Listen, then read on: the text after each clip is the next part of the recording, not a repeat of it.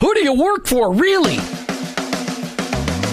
Each one of us has a calling. Have you heard this before? Your workplace is your mission field, wherever that may be. You either work for him or work against him, but you work for someone. Who do you really work for? Is it your clients, your boss, your family, yourself, or your Lord? This isn't a trick question. There is a right answer. You're either all in or all out. Are you for him? I am. In fact, I work for him. Hey, Jim, who do you work for? I work for him. I work for Jesus Christ. I wanna be your hands.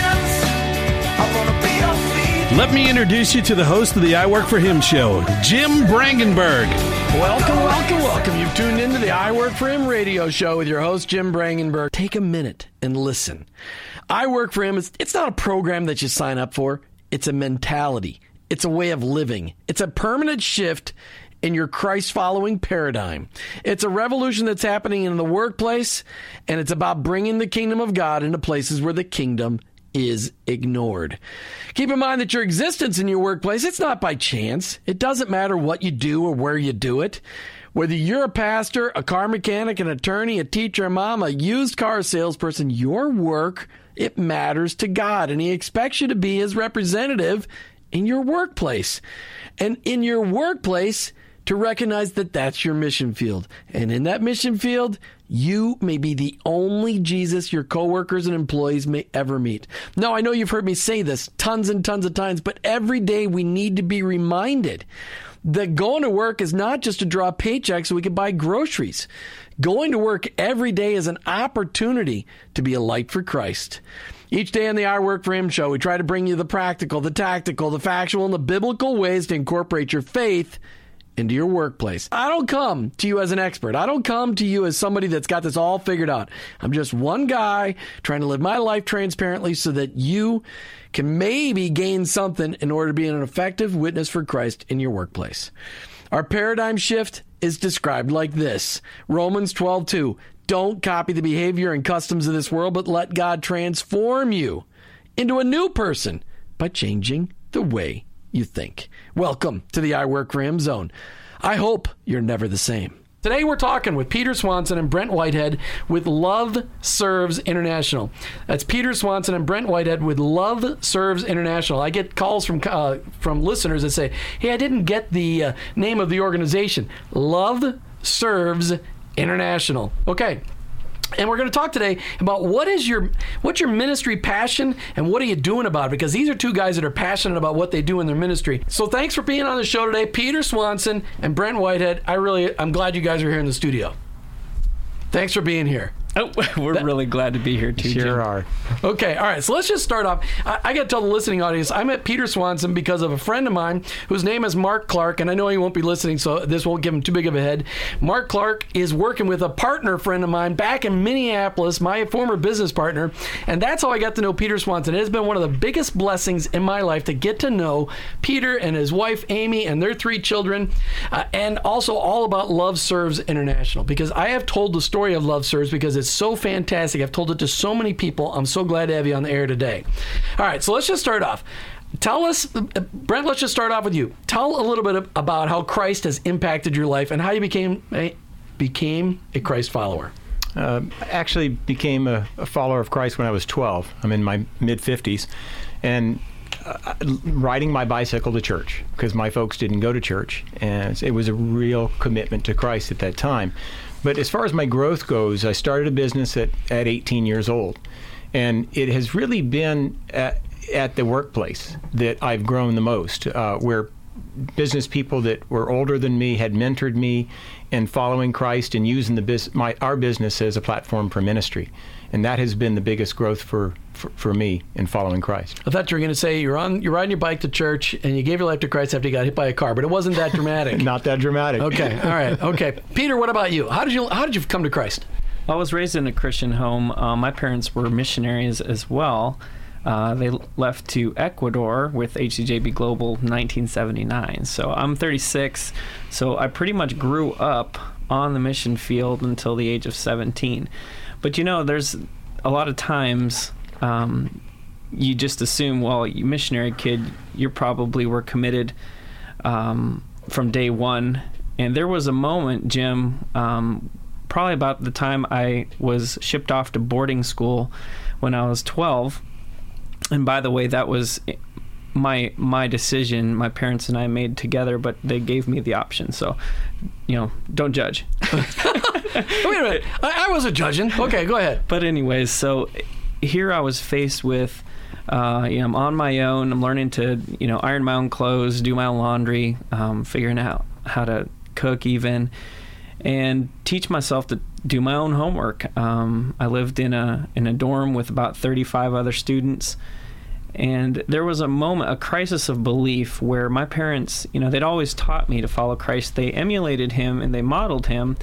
So I had I had great um, role models in my life, but even so, there's a moment where you've you got to make that decision for yourself. And I remember asking Christ into my heart, you know, probably every night when I was six and seven years old, you know, just to make sure I had fire insurance, I suppose. But but really, where the rubber met the road, I was uh, just remember walking uh, through the field. We had a big soccer field, and it was just a moment between me and God, and I was just crying out, "Is this is are you really real?"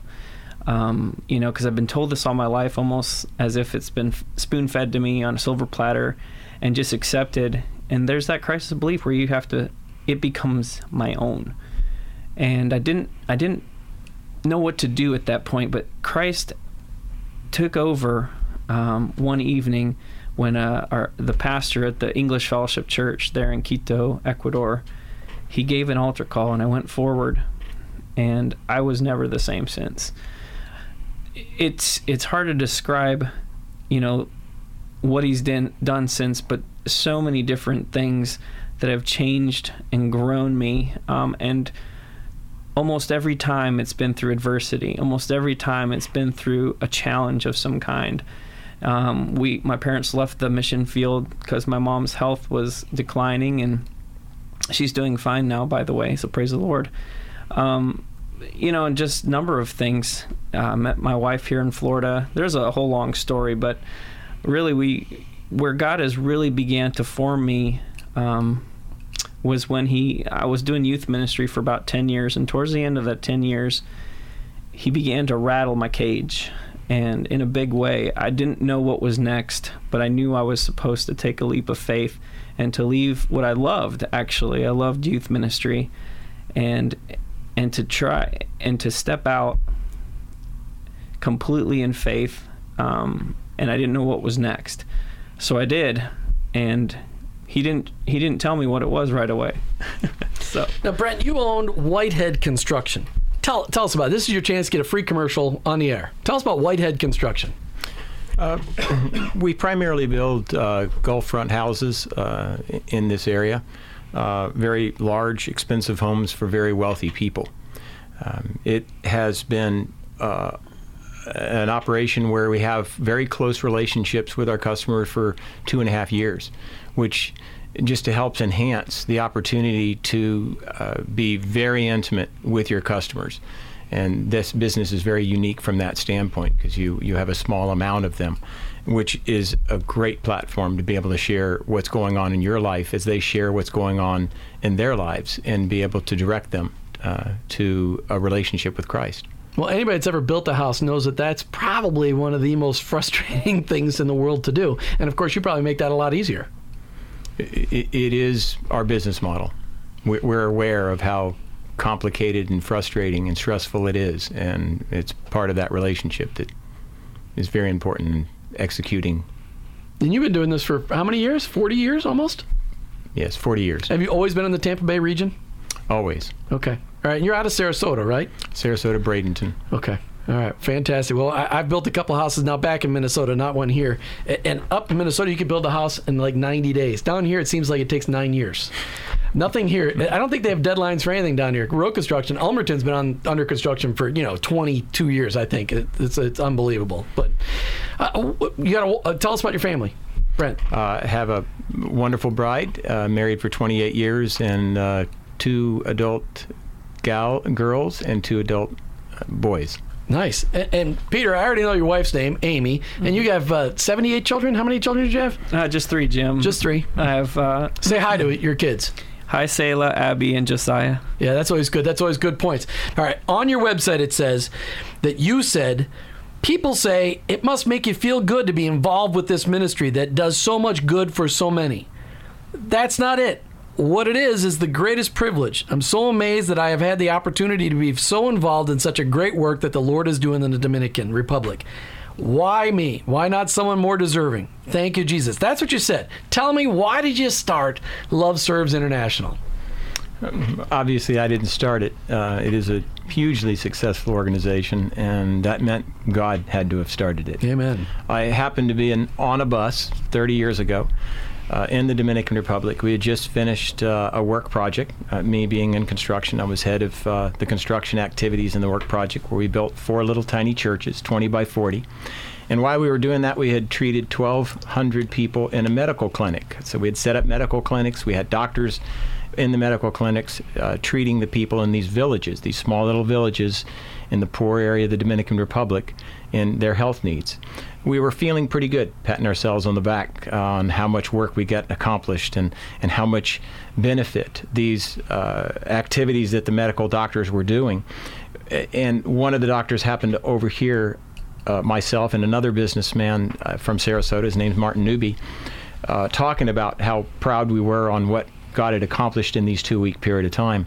And the doctor was a Dominican, and he said, uh, quite frankly, majority of all those 1,200 people will feel exactly the way they did a month before we showed up because they have a serious problem. It's called they cannot have a healthy life. Their their water quality is poor. Their habits and living a healthy life is poor. Uh, they don't have an understanding of how to take care of their babies, and that had attributed to uh, the Dominican Republic being at the top seven and highest infant mortality rates in this entire hemisphere. So it was at that point when Martin and I looked at that doctor and said, "What can we do? What can we do?" And And he had an answer for you. He had to. he, within two days, we hooked up and hired somebody and was starting to put in wells, and that was the beginning uh, of of the ministry because that was the biggest need at that time, 30 years ago. And what was your purpose behind? uh, First of all, where did you put the wells? What was your purpose behind the wells? Did you put like one in every village, or I mean, how did you figure out where to put them? Well, being Americans and actually not understanding the proper way to do it, we thought, well, we'll put one at each site. People will come and draw uh, the living water out of the well as they're receiving the living water from the pastor who's going to just be standing there waiting for people to show up at the well. Um, after some months, our who we had, had hired, Abel Ramirez, a Dominican, a brilliant, uh, godly, godly man who's been our executive director for more than two decades. Uh, he showed us a, a more efficient way to do so, uh, and and and included in that um, where we had doctors that were doing teaching the people how to care for their babies, and that was All right, so you were pla- you were digging the wells next to the churches, or right near near the churches. So, uh, how many years did you install wells in the Dominican Republic? We did wells, taught health, installed latrines, uh, taught farmers how to uh, be more efficient in their farming for about uh, 20 years. Okay, and and what did you find after 20 years of doing that? You you were frustrated because it wasn't producing the result that you wanted to produce. It wasn't that wasn't there some frustration in that? Actually, it was I- I- incredibly successful. Um, USAID, Save the Children, many international organizations uh, made a point to spend literally months in our offices there in the Dominican Republic to figure out how we could be so efficient uh, for what how much we were spending and how much productivity we could generate. Um, uh, it- so it was actually a very successful organization. It was Abel Ramirez, our executive director, who felt a calling from God that he felt that what I call the sweet spot in the in third world nations and developing nations where it changes and that it wasn't so much about water and training as much but God's sweet spot was uh, a, a different direction and Abel was was ready to step aside and start the platform in which we're in now. Don't jump to that yet. Okay, so how much did it cost you to put a well in? Because a lot of people, you'll hear if you want to dig a well here in Florida, which by the way, you got to drill, I don't know, halfway to China because you got to get through the limestone. You got, I mean, you got to find the good well that you won't collapse your house on after you do it. Because you know, today a resort over in uh, Clermont collapsed into a big sinkhole. I mean, we, we have we have rough water. Water's right underneath our ground. It, most of us have water in our front yards, but the fresh stuff that's underground, it costs a lot of money to drill to drill a stable well. In the Dominican, you're dealing with bedrock. I mean, it's a it's a volcanic island. How much did it cost you to put a well in in these villages by these churches? Uh, from literally hundreds of dollars to as much as three thousand. So for three thousand dollars on the high end, you're actually providing how many people with fresh water? Average village that we work in is a thousand people. Wow. And they'd never had fresh water before. They were always going to ditches or lakes or whatever to get it before. unsanitary water. What did you guys see as the result of the wells from a health standpoint? Did, had did, did you start to see an effect there?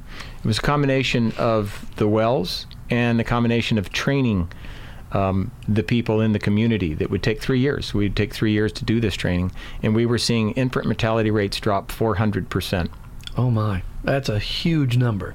Okay, now you were going on to okay, so you were drilling the wells, and Abel said, "Hey, but we're not leading people to Christ." The way you the, the way you thought it would. I mean, you, you thought the pastors would you, drill the well in, the pastors would see people come get water, which they were doing because they were thrilled to death to get fresh water. But the pastors didn't know how to translate or, or, or take that appointment at the well and turn it into an opportunity to share people about who Jesus is. So what did you do?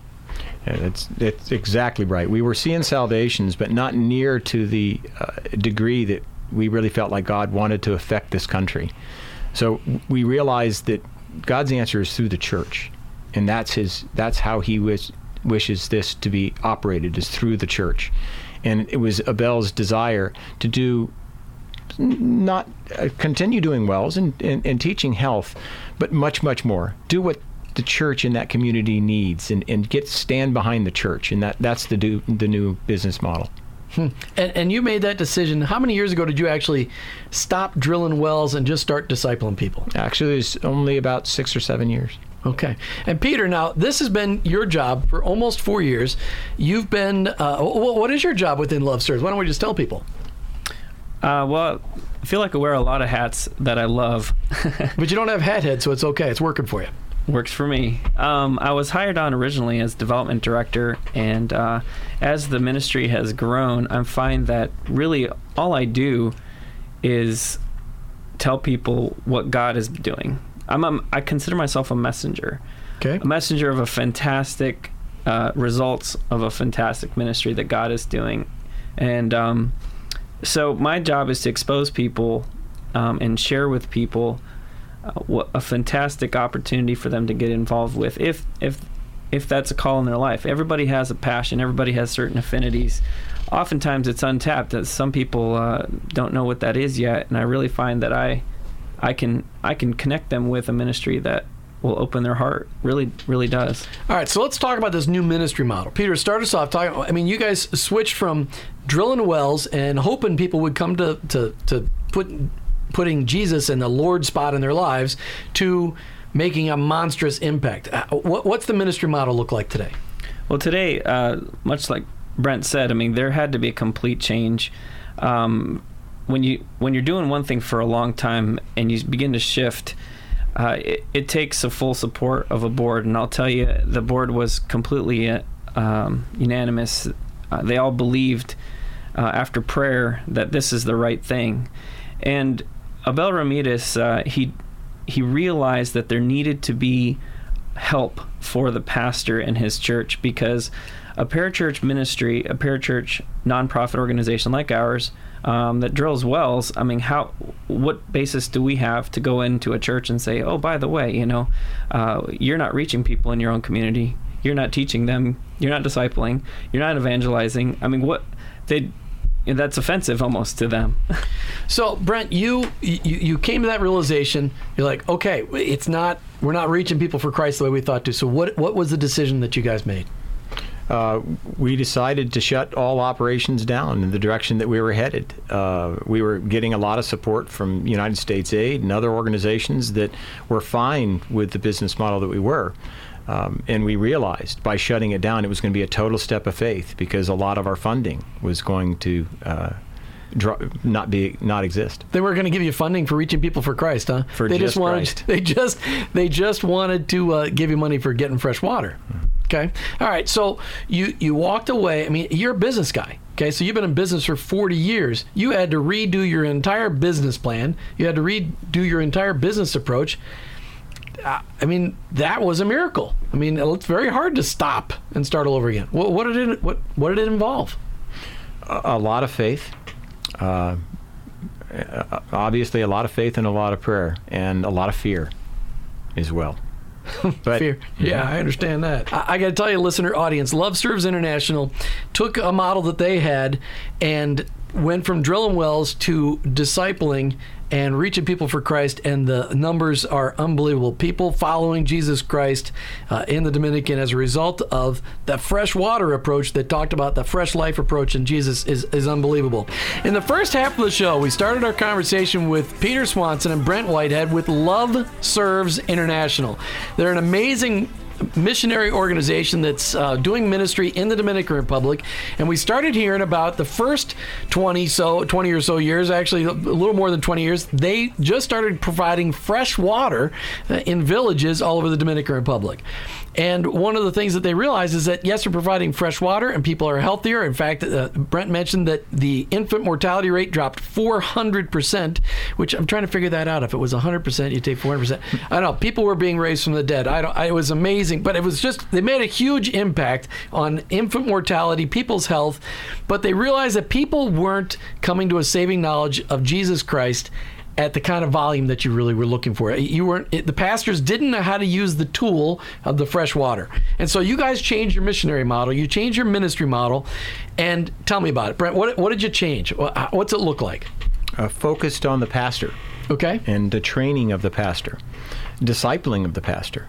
Uh, in the Dominican Republic, uh, the majority of the pastors are very legalistic and very condemning to the people in the community, and, and, and we were showing them that that's not really the story of Christ.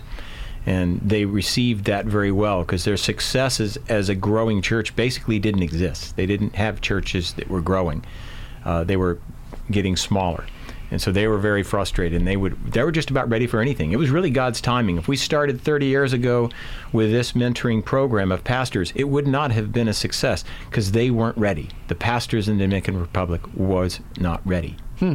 Now, Peter, you took you, you take this model and you start training pastors, but you had to have somebody do the training. And did you start with Abel? Was Abel the first trainer, or did you? I mean, how did that? How did it go? And how many trainers do you have today? Uh, well, we did start. Uh, Abel is a pastor himself, Okay. and uh, and so essentially he had to find um, a program that would that would help other pastors. So he, you know, instead of just pulling out of his back pocket a, a plan, he he did do some research and he found an incredible tool uh, called Natural Church Development. And really, it's not a program. It's a process, and it, it can be a painful process for the church. And it takes a church that is sick and helps it to become healthy again because a healthy church is a growing church. And if a, if a church is healthy, it's ministering to the needs of the people. It's the it's meeting the needs of those around them. And we know Jesus' strategy was to build his kingdom through the local church. That was his plan A, there's no plan B. And the problem is in the Dominican Republic, we estimate over 5,000 churches, evangelical churches. That doesn't include any Catholic church that's there. And the majority of them, as as uh, Brent said, are legalistic, inward focused, and they needed a paradigm shift. And that's what this process does. It completely turns them on their ear. Um, we needed a, a renovation of the church because all they could see was their in, inward problems. Well, yeah, and we could use a renovation of our church right here in the United States of America. That's for sure. Okay, so you started off training pastors. You now have how many trainers in the Dominican Republic? Well, believe it or not, uh, and we'll share the numbers of what God is doing, but believe it or not, we only have seven coaches. You have seven coaches training pastors. How many pastors are they training right now?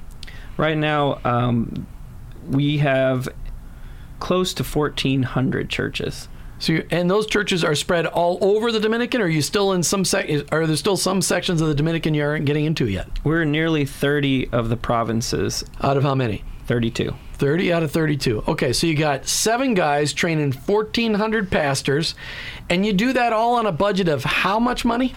Uh, roughly half a million. Half a million dollars. Now, last year, now, and, and, and Brent, maybe you can go in. Before you did this paradigm shift, before you changed your your business model and went back to the Jesus model, how many people were coming to Christ on a yearly basis before you changed?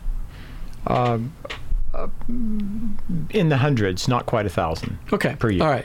Now, last year, Peter, as a result of this model change, you're into the sixth year, I believe, of this model change. How many people were these pastors able to lead to a saving knowledge of Jesus Christ and, and they made him Lord of their life? How many people was it?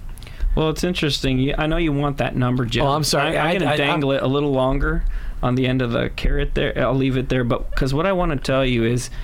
Uh, we're concerned. We were concerned that you know we would become just about numbers, and so in order to focus on the discipleship, you know, people who have come to Christ but are also followers of Christ, and and being equipped by their pastor, Ephesians four twelve, to use their gifts and then therefore go and disciple others. We were focused on discipleship.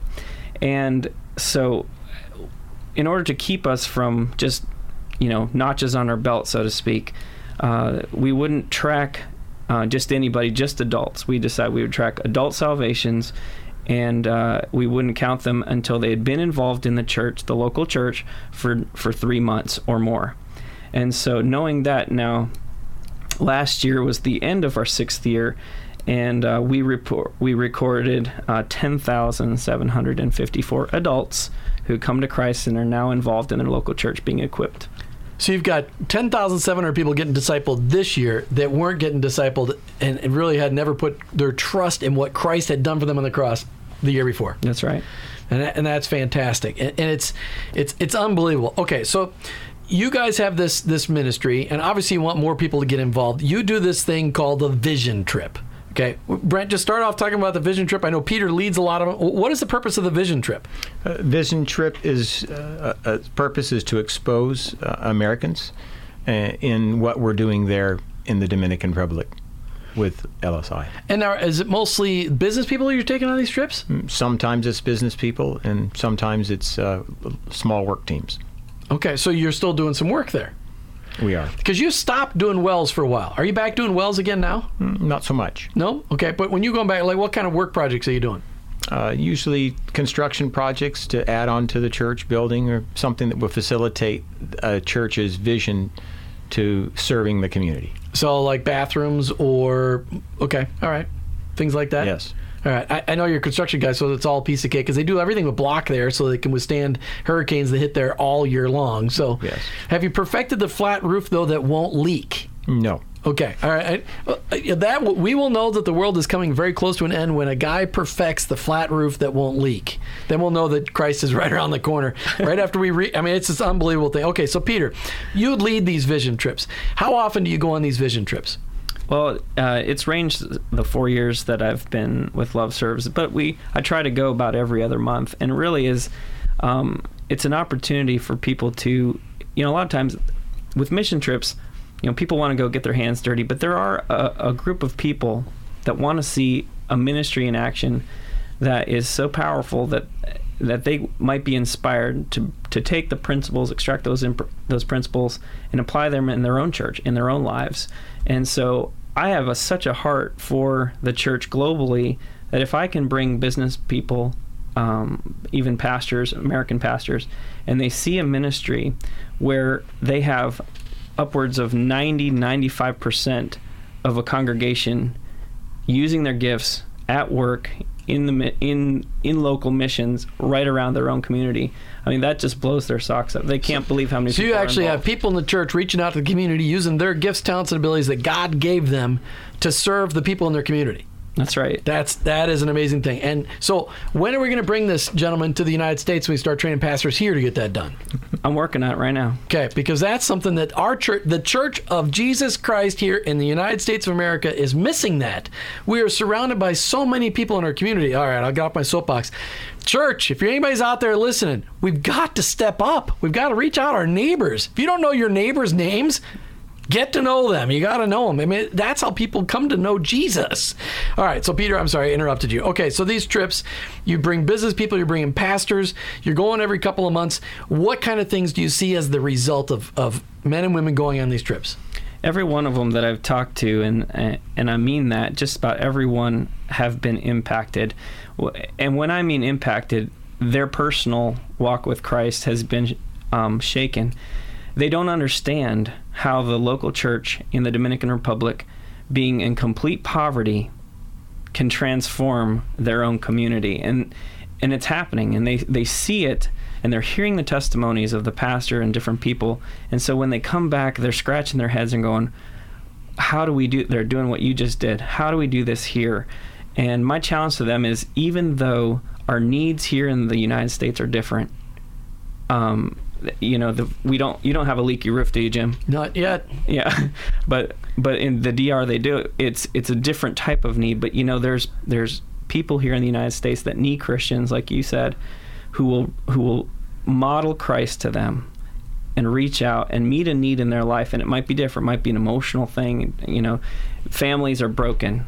Jim, church has got to step up and and make a difference in the family. And so when they come on these vision trips, I'm amazed. Peter Swanson and Brent Whitehead from Love Serves International. And Peter was just getting ready to tell us a story of an incredible ministry that that is going on in the Dominican Republic as they are training up pastors and discipling pastors on how to minister to their own communities. The people in the community are ministering, people in the church are ministering to the people in their own community. And you told me a story about a year and a half ago about a guy who said, Hey, I don't know what I can do for my neighborhood, but here's what I know how to do. Yeah, that's right. You know, we all have aha moments in our life, Jim, and this story grabbed my heart. Uh, I was on the North Coast in Dominican Republic, and uh, I was visiting with a Dominican pastor. Just went down a, a, very poor part of the neighborhood, and a guy stepped out by the name of Pablo, and Pablo. Um, has been going to uh, this little Dominican church. We've been coaching his pastor for a couple years, and he, the pastor now has been, you know, paradigm shift in his life, and he is teaching about love for your neighbors. Well, Pablo took that literally, which is very cool, and he's he thought, well, how can I love my neighbor? Um, I'm not a pastor. I don't know how to preach. I don't, you know, and he realized that loving them is meeting a need. Um, and his direct neighbor was a single mom of four kids with one on the way. And uh, her husband had left her and the the sanitation i mean it's uh, the the bathroom there are no bathrooms. And so he began he asked her if he, if if he could build a bathroom got a couple guys from the church and he built their bathroom. Well the vision has grown and he's literally gone about a month a bathroom a month all the way down his street. You, you might ask well so no, none of them have bathrooms. That's right. None of them have bathrooms. Yeah, they, And- most of them have a hole in the ground in the backyard if they've got a hole, right? Yeah, that's right. And uh, so, in my heart, I began to realize that when a a Christian is motivated by love because of Christ's love on the cross, and he's been equipped by his pastor or a leader in his life to use the gifts that he has to transform others' lives, that's where the rubber meets the road. That's why that woman now goes to his church. And that's why we, we see 10,754 come to Christ last night. It's not through big conferences and, and, and festivals, it's through one on one discipleship where people see the love of Jesus in their own neighbors. And it's happening throughout the entire country of the Dominican Republic. Geographically, like I said, we're in 30 provinces, and so it's just expanding um, and expanding. Yeah, it's that's fantastic. And like I said, we need to do that in our own country. Our pastor recently preached a series called Live Sent, which is just talking about the fact that everywhere we go, we can touch people for Christ, and that's what we're called to do. All right, so you've I desperately want to help you guys grow this ministry and for the glory of God, eh, so that more people can come to know Jesus Christ, the the the my Savior, my Lord, who has made such an impact on my life. And next week on Thursday, the 22nd, we're doing a lunch and learn, and we're doing it at my favorite place, the Fat Cat Tavern, over in uh, in well, it's Clearwater, right where that is, but the, Fat Cat Tavern. And we're have a lunch and learn. What's the purpose of a lunch and learn? Lunch and Learn is for a business person like yourself to come and see what a ministry is doing. You know, if they're a, if they're a believer and and they they're looking for significance. They're looking for a way to connect with something. You know, the Great Commission is go into all the world and preach the gospel. Well, how do you you know you can do that in your own neighborhood, but a lot of times people are looking for something to plug into and we're happy for people to plug into what we're doing and be a part of something bigger than themselves Yeah, and Brent and I were talking about earlier that one of the biggest needs is that you know every business person is typically equipped with uh, administrative skills, organizational skills, uh, the managerial skills, and financial skills, and every missionary is typically equipped with evangelism, discipleship, and teaching. And if we can connect those up, the business people with the missionaries, pastors, that they can mutually encourage and disciple each other because there's such a huge need. I mean, do you see that need? I mean, is that what God, how God's used you, Brent? Huge need, huge need uh, in in the marketplace. Yeah, so business people are needed. And, and so, okay, so this Lunch and Learn, it's next Thursday, the 22nd at noon uh, at the Fat Cat Tavern. He's getting free advertising. Bill, I'm going to get you for this. Okay, the Fat Cat Tavern. It's just an hour long. I'm buying lunch on anybody that wants to come. If you want a reservation and come here, Peter, and come hear more about the vision of Love Serves and talk more specifically because we won't have microphones in front of us. All you gotta do is email me, jim at iworkforhim.com. Jim at iworkforhim.com. Peter, anything else you want to say about that lunch and learn? What kind of cool things are you gonna bring? Well, I'll have something to share with you that's personal. You know, honestly, I want my heart is to help others grow in their walk with Christ, and um, you know, you have s- you have so much to offer in your workplace, and I just want to give you motivation to share the vision that we have. And you, you might wonder how does that work with a, a foreign mission here in, in, in the Tampa Bay area? Uh, would come and find out. All right, and and the cool part is that will also lead in to a vision trip that you've got coming up in October, and you, they can learn more about that now. So if you want to go to that uh, lunch and learn, all you got to do is email me, Jim at iworkforhim.com. Are you supporting ministries that are making a kingdom impact? Does your life reflect the radical transformation of Jesus Christ that we read about in the book of Acts? Do you desire to deepen your relationship with Christ so that you can be used to make an impact on your workplace? If these questions or today's topic find you desiring a deeper understanding of how God fits into your workplace, then check out Business His Way. On September 13th, 2013, we will begin a new, brand new study, a biblical mentoring process designed for you to learn how to follow our Lord in your workplace. Brought to you by C12 Tampa Bay and I Work for Him. For more information, contact me at jim at iworkforhim.com. That's jim at iworkforhim.com.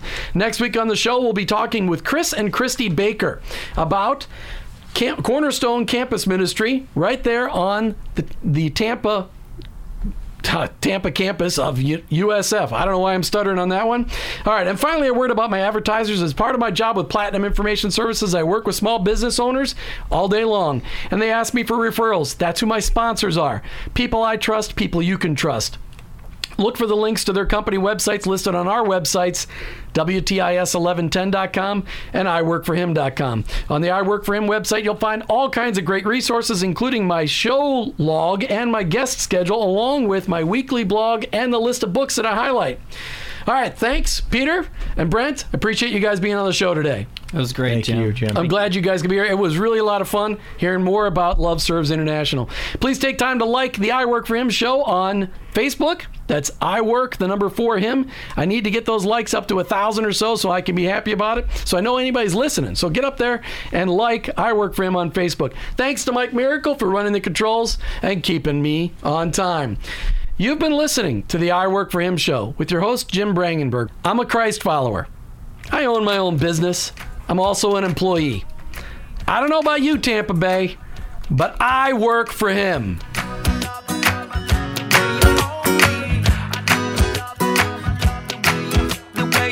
I've had a long day, I just wanna relax. Don't have time for my friends, no time to chit chat. Problems at my job, wondering what to do. I know I should be working, but I'm thinking of you. And when I feel this crazy world is gonna bring me down, that's when your smile comes around. Ooh, I love the way you hold me.